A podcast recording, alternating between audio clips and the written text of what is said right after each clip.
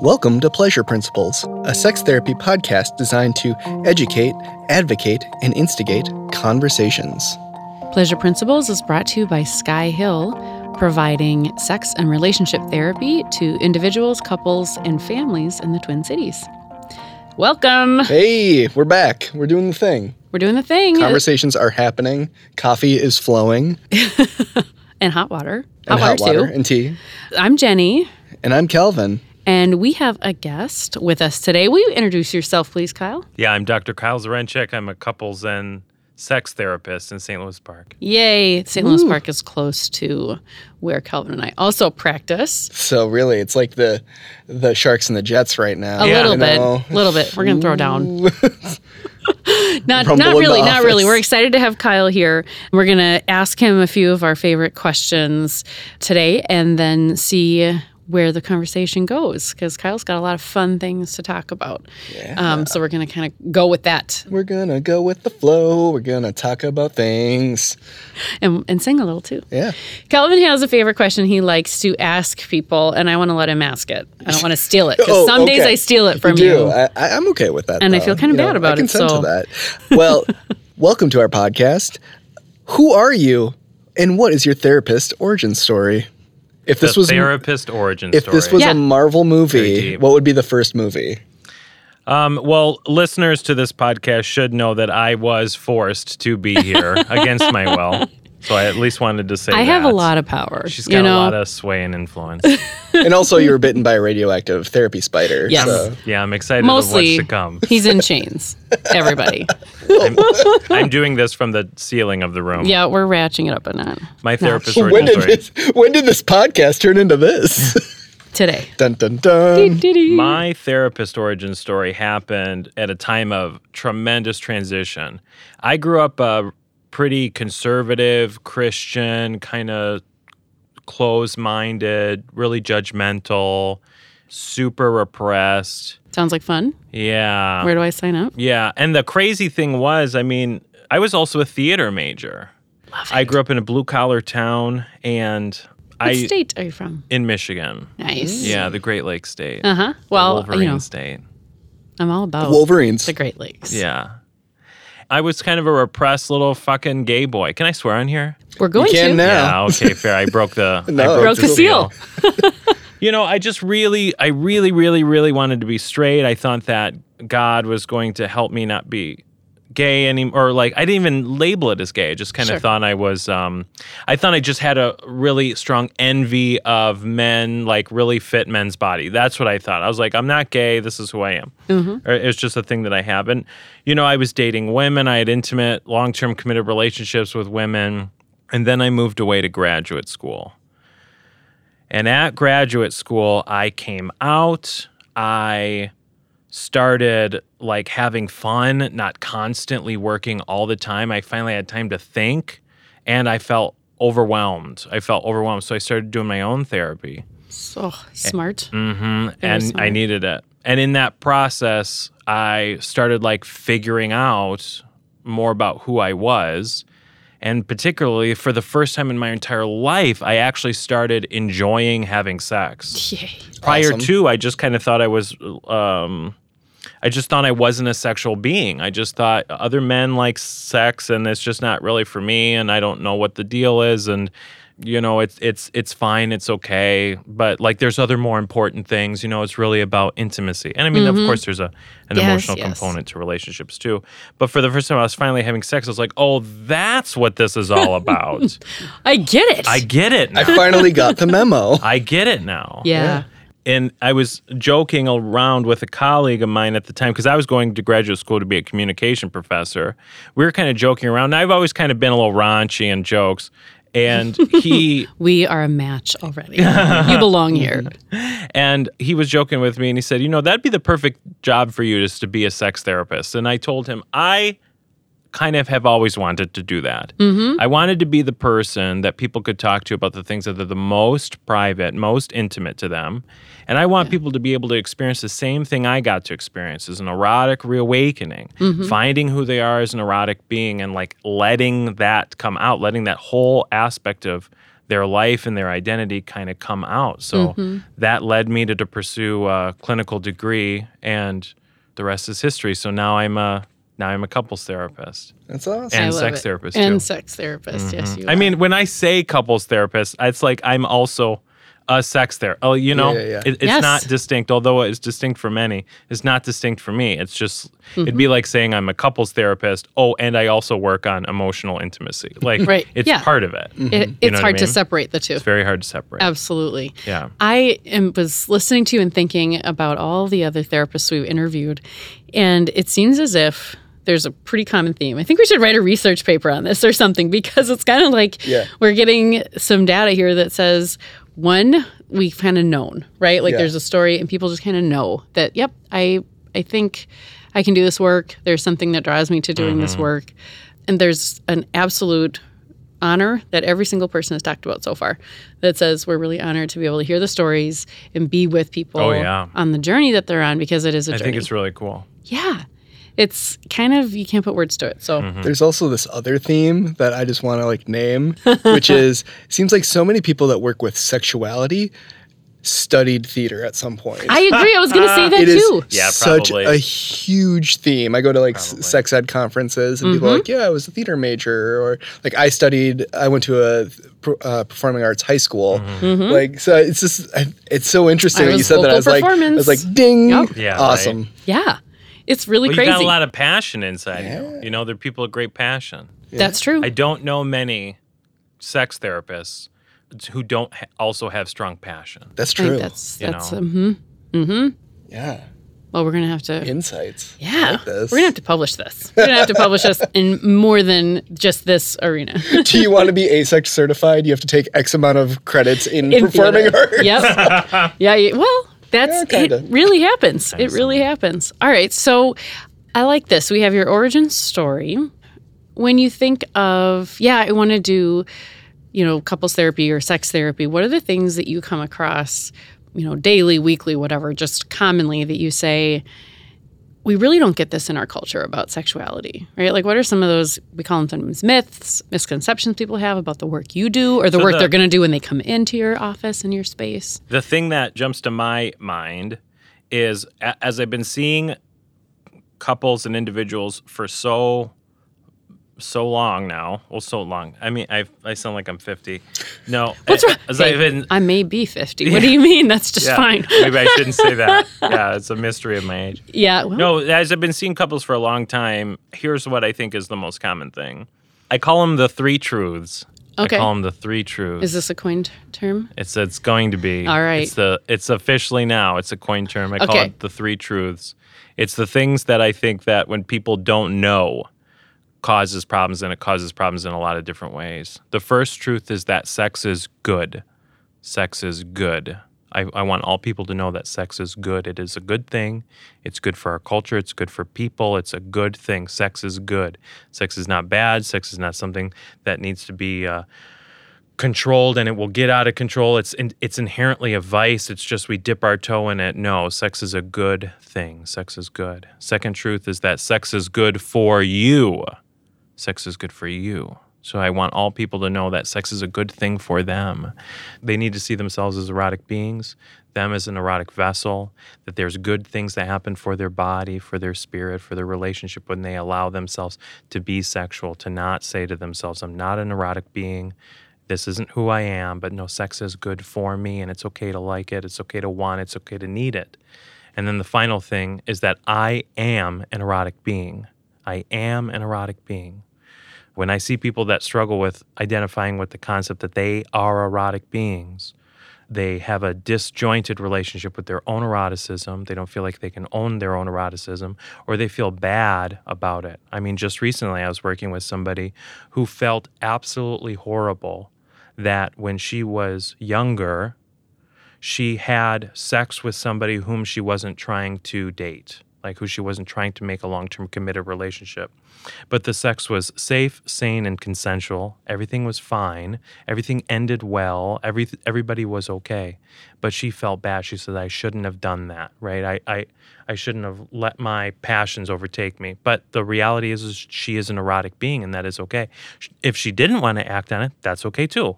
But that she is an erotic being, and it's okay for an erotic being to be erotic. So when I see couples or individuals in my office, one of the things I'm assessing for the is the three truths. Do they see sex as good? Do they see sex as good for them? And do they see themselves an erotic being? And if they don't, that's usually related to one of the problems or gaps that they're experiencing in their life today. That makes sense to me. Yeah, I like that a lot. Because culturally, I think sex is good for some people. People will say, oh, sex is, is good for some people, Yeah. or sex is dangerous. Sex is really for or young people, or sex is really yeah right For somebody else, for somebody else. even. Not just for me. So that's when you say it's good and it can be good for me. Yeah. Well, I mean, that hits me so, like, makes me think of um, my good friend Joan Price, who's a aging sexuality educator, and she always asks people during her workshops or when she's just talking to people because she just is this person. She'll be like, "When do you want to stop having sex in your life?" Mm-hmm. And It's a very valid question. yeah, people don't like re- like the idea of retiring Right. as a sexual being. No. Right?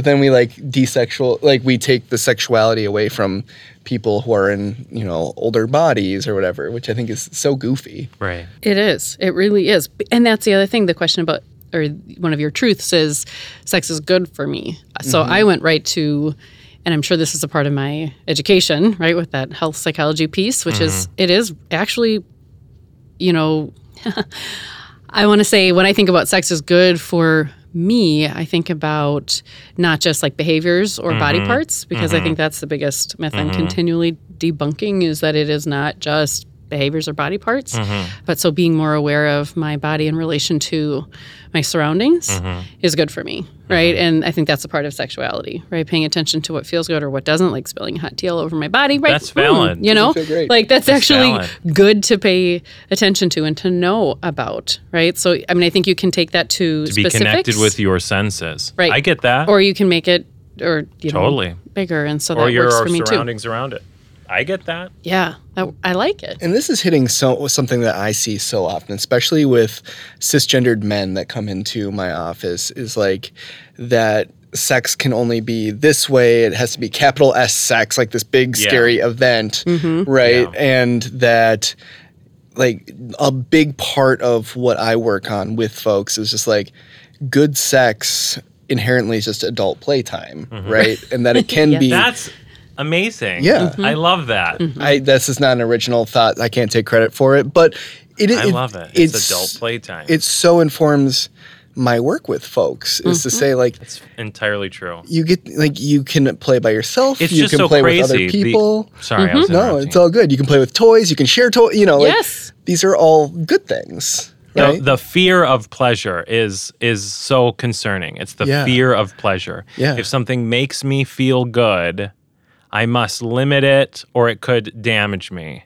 right? Mm-hmm. That l- leaving work early to do to not work on the house or to whatever, but to just like chill and relax. It, it is seen like a waste of time. Mm-hmm. Or just like A misuse of time. yeah, a misuse of time. Or if I don't know, if things bring you sensual pleasure, it seems to be so like inherently seen as risky or bad. Or people that feel deeply connected with their pleasure and have a lot of fun and a lot of joy in their life would probably often be seen as silly or juvenile or not taking life seriously. Sure. you know our purpose on this planet is to work work work and then like have a beer on thanksgiving. Like that's the that's the purpose of life. It's very unfortunate. Yeah i like a lot of what you're saying. Well, yeah, I think it, the idea of like just not being able to have fun in mm-hmm. life. It's like we only have so many years, Right. Right. So, again, what's and a theme like for me is so we have three sex therapists talking about how we see how sexuality is maybe even a symbol for like how we work with sexuality, how we treat our sexuality is symbolic for other pieces in our culture, right? So it's not like meaning. So sex is something that's either we can misuse that is you know we categorize or we silo mm-hmm. in certain ways and say oh this is you know this is just for these kind of people that do this mm-hmm. stuff. Or if you do that then you're you know this is how it's supposed to be done. We have pretty rigid ideas around mm-hmm. sexuality and how damaging those can be or limiting we'll say at the very least.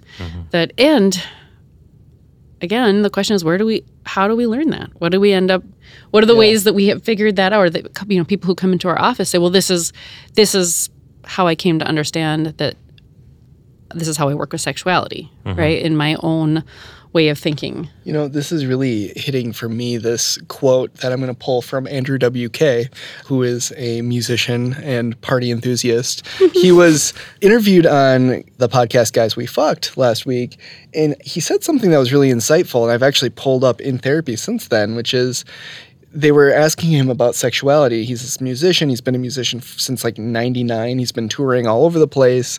And they were like, hey, you know, like, what is, what do you, you know, do you have fetishes? Do you blah, blah, blah, blah, blah, blah? And he's just like, no. He's like, you know, I've had sex and I like it. Sex is like equally the most important and least important thing that you will do in your life. He's like, uh, culturally, we've made it this huge thing, but then, like, also when you do it, it's like, doesn't have to be. And I thought that that mm-hmm. was so insightful from mm-hmm. this party enthusiast mm-hmm. that you wouldn't necessarily have expected that answer meaning no, I wouldn't have. well i'm not familiar so that's why i got it But, uh, you know, I think that this is something that we come across quite a bit in the office with folks.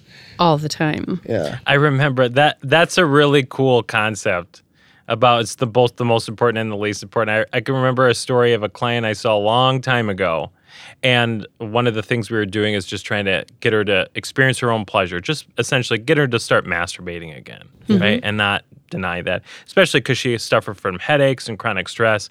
Like this is a great, beautiful, natural way to just relax, mm-hmm. right? Mm-hmm. And she came in. It was really funny. We had a good relationship. It was. She came in the next time. She's like, "Well, I tried the homework, and I think I set it up a little bit too much. I mean, I got, I drew a bath, and I lit candles, and I set music, and all that." And she's like, "I think I just like stressed myself out over the importance of it." Well, I mean, if that's your thing, like Right. that's great. But also, like, it does show just that inherent Mm-hmm. kind of belief that it's a very, very big deal always at all times and needs to be treated as like this super sacred, amazing experience. And if it falls flat than that, then there's some failure right because Yeah. we built it up so much because we build it up so much. Capital S sex, the big scary. Yeah. Well, it's that other piece, and I, I'm quite sure there's relationship literature on there, and I'm going to ask that you give me some plus or minus like 10 percentage points with these stats here, but then but margin of error. Yeah, margin That it's like if you're enjoying sexuality in your relationship and it's going well, you only attribute 25% of your total relationship satisfaction to, To that good sex. sex. And if it's in a problem in your relationship, you attribute Mm-hmm. about 75% of why your relationship is not going well to the sex, the Mm-hmm. bad sex or the sex you're not having or the troubles. So then you say, oh, you know, our relationship, again, that idea of kind of we, it's so important or it's so not important That's just because it's a non thing, right? So our perception of our experience in relationship really is framed by this way we perceive sexuality, what's Yeah. a huge thing or not such a huge thing. Mm-hmm. I want to completely have an awkward segue Hey, into something because segue. if people are enjoying hearing Kyle speak, I know he's actually going to be one of the you're leading a workshop we're going to name it and i'd like you to say some details if you will about where people can find you if they're therapists and enjoying listening to you and would like to hear more So, so I'm running two workshops here in the near future. One is in May and one is in November. The one is in May, May 18th, is going to be mm-hmm. here in Minnetonka. It's it's aimed at clinicians. It's just called Sex Therapy Step by Step: Conceptualizing, Assessing, and Treating. And I'm doing that same training at the American Association of Marriage and Family Therapy conference in November in Louisville. Woo. That Yeah, awesome? That's awesome. Yeah. So, if you're interested and you're enjoying just hearing a little bit more of Kyle's backstory and also like hearing what he has to say, those are two other opportunities for you. It's 2018, so we're kind of dating ourselves here, but making sure you know where you can hear more from Kyle. Kyle's also been working on one of your passions is also training therapists, right? Mm-hmm. Like saying, hey, you know what? This working with sexuality doesn't have to be so crazy. You all can do this work, have belief in yourselves. And one of the ways that you're working on doing that is to is putting a model together Yeah. Which is- for The coolest thing. It's super cool. That's so rad. We'd love to hear a little bit about it. Will you Thank give us a sneak peek, a little preview? Because I know you're kind of rolling the, out this this, thing. model here, and Yeah. we'd like to hear about it. Yeah, so yeah, exactly like what you said.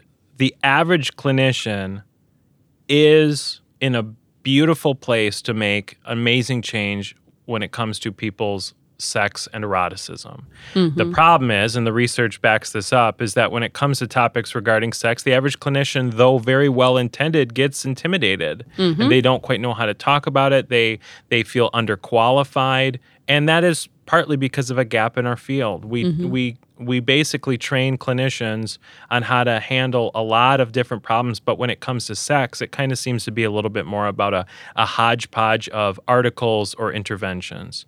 So, what I found is that there's this natural flow, I call it natural flow, that exists in an erotic being and in a- an erotic couple that we can essentially hack into to aid individuals and couples in increasing their erotic satisfaction and feeling more erotically and sexually fulfilled. It's called the couples erotic flow.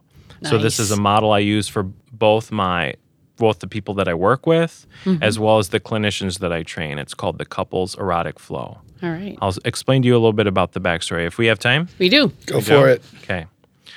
If you think about how humans have uh, developed as an erotic being, first they come out of the womb and they form their attachments, that early relationship that they have with the parents and caregivers. Who am I in relationship to the world? Are our relationships safe? Do they feel good? Do they feel stable? Right. Mm-hmm. The next, and that happens from the moment of birth. Fast forward a few years later, when the ch- child is two or three, they start discovering that their body feels good when they touch it in a certain way, right? Mm-hmm. Little kids as early as two years old start masturbating. It's not even necessarily a sexual thing, it's just a stress relief. It's just what feels good, It's right? just what feels good, and that's what their body does. And th- and then as that continues, they realize that when they think certain thought, you know, as they d- as they grow up a little bit, when they think certain thoughts, when they see certain people or whatever, their body responds differently when they see their brother or their you know mom or something like that. There's something different about this, you know, this the kid in the classroom or whatever as they grow up. Third, usually at around the age of 10, um, at least in this country, usually around the age of 10, is when a child starts the very first process of some sort of dating. I mean, 10 years old dating, so nothing too serious, as we'd call it, but it's still dating. It's just like the learning how to talk in a dating way and how to flirt and how to hold hands and like just the little bit of like the writing of the notes. It's like the first entry level into a relationship fast forward until the uh, fast forward till they're between the ages of 16 and 17 um, is when they experience their first sex their first time giving and receiving pleasure to another being. And then finally at around the age of 18 this is what research would say 18 is their first serious relationship, their first serious relationship, where they're seeing the relationship as something of emotional and sexual and, and some maybe even to some uh, spiritual importance to them. So the person develops from this. I'm born into the world where I'm just seeing, like, I'm just learning who I am as a relational creature. Then I'm starting to notice my body becoming alive. Then I'm starting to do that uh, like dating play with other people. Then uh, my body is alive with another being, like at, at- during first sex. And then finally, I'm like wrapping it all together into a relationship of importance. We can also look at how a couple develops. Typically, I mean, there's there's exceptions, but for the most part, this is how it typically develops. First, you meet for the first time and you initially size up is this person safe? Do I have any like connection, any interest with this person at all? Are they even jiving me, with, me? So essentially, I'm forming my first attachment. Secondly, fo- after I get that general, like, is this person safe with me? I start having thoughts inside of my head. I wonder what this person, you know, does, like, uh, what what a relationship with that person might look like. I wonder what this person looks like naked. I wonder if this person's a good So I'm starting to become aroused, right? After that i start engaging in that um, in that flirting in the building of the erotic tension. I exchange messages with that this person either in, in either in person at the bar or on a text or whatever it is where i start actually flirting letting the other person know that i have actual interest. At some point we date and, and then we have our first sexual experience. This all could be on the same day, or this could be over the course of weeks or months. And then after that is when I have a real look at myself and at the other person to say, what are we going to make of this relationship? Are we actually going to make something of significance, or is this kind of a short term thing? Or what are we doing here? Does this really make sense for us? That's typically how a relationship, at least today, how it develops. Now, so if I know that the human being develops from this early uh, attachment all the way to the point of relational importance and big decision making, and if I know that that's how the couple develops too, from a first initial meeting all the way up to what are we doing here? Like how, what importance do we make? there is a natural flow. That is that natural flow that exists in all people when they're trying to be an erotic being. That exists in all people. It's the couple's erotic flow. It's how you flow as an erotic being. The first stage is I call courting. It's just making sure that you guys have a good relationship with each other. You feel safe, you're talking, you're hitting those basic the fundamentals. Do you like each other? Do you have fun with each other? Can you talk to each other? Can you have good conflict? Like are are you guys good and solid and feel safe with each other? And then the next stage is arousal, that each person has to start connecting back in their own erotic energy. They got to feel themselves being turned on. They got to know what it's like to stoke their own fire. Because if they don't stoke their own fire, what are they going to bring to the next phase, which, which is the seduction? It's the play, it's the flirting, it's the glances, it's the messages, it's the signaling to the other person that you have erotic interest, building that erotic tension for the next phase, which is sex, the giving and the receiving of pleasure to the other person, having that adult playtime, like you were saying. Totally. And then finally, it's the afterplay. The afterplay is where we make real meaning out of what we're doing in our journey. It's the afterplay in the in the bedroom after sex, where you um, you hold each other, you kiss each other, you take care of each other, you bring each other a warm towel, you bring each other coffee, you snuggle up with your partner, you cuddle. So you you honor the experience that you guys are making together, as well as the longer term vision. Where are we going as an erotic couple? Where are we going on this erotic journey? What's next? What's next? In this fun time. So that what I'm essentially looking for is can a couple flow easily? Can they go from having a good conversation in the car on the way home, all the way up to cuddling and holding each other after sex. Can they do that, right? If they feel really solid about their relationship and both people can allow themselves to be turned on, look at the other person as an erotic being, feel excited towards sex, but then when it actually comes to naming it, calling it out, talking about it, flirting, that's when they get tripped up. I say, "Oh, okay, that's that third phase. That's the that's the seduction phase. It's the I'm not able to engage in that play." So we focus on the seduction there because there's a hang up there. There's something that's mm-hmm. getting in the way of their natural flow. Just getting people to be able to flow together as an erotic being that's the that's the work that I do with couples.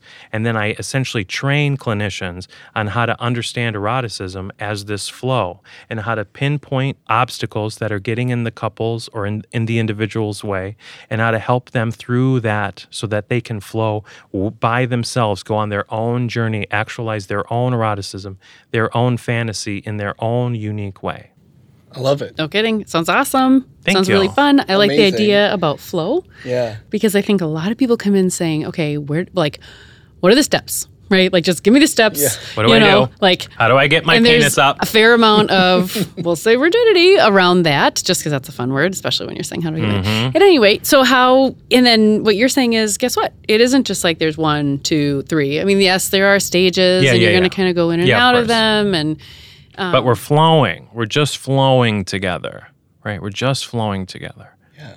I think that's beautiful. I think it really names the things we take for granted. I mm-hmm. think in just interpersonal relationships in general, mm-hmm. and just names like this is what's happening here. Here Yeah. are some things to consider. Well, it also helps people when they go, Yeah. Well, I, I turned toward my wife and I said, Do you want to go upstairs and have sex?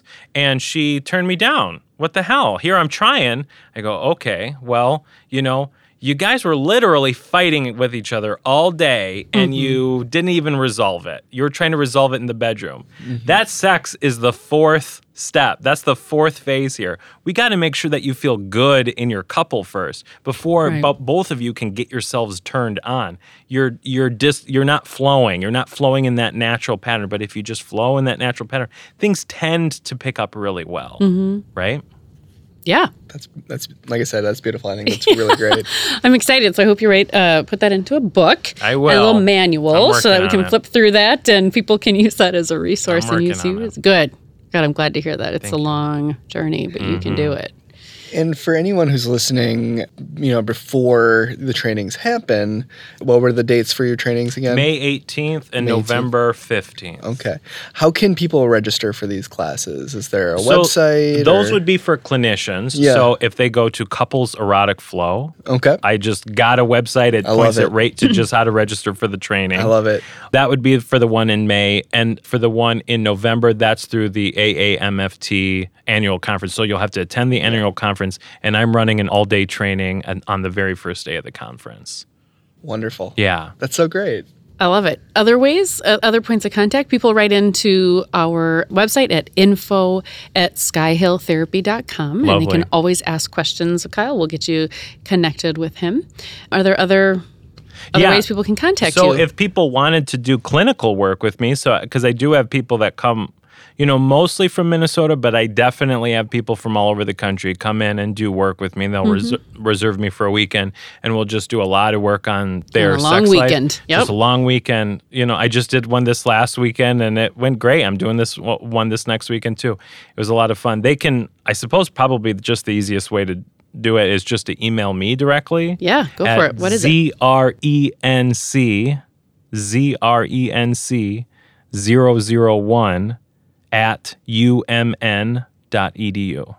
I love it. You got to reserve those emails, right? I you got to you got to hang on I to those know. ones from college. Yeah, I'm working on building up a website. I'm working on it. I just haven't gotten to it. Hey, yet. you got, and you know what? You're extremely busy, doing the work with people and creating these things. It takes a lot of time and It takes energy. a lot of time. and passion. Especially if you're trying to do it right. Yeah. Right. you don't want to rush through it. No, it's you too don't. important. No, it is way too important. And Mm-hmm. we absolutely hear your passion for the work you do.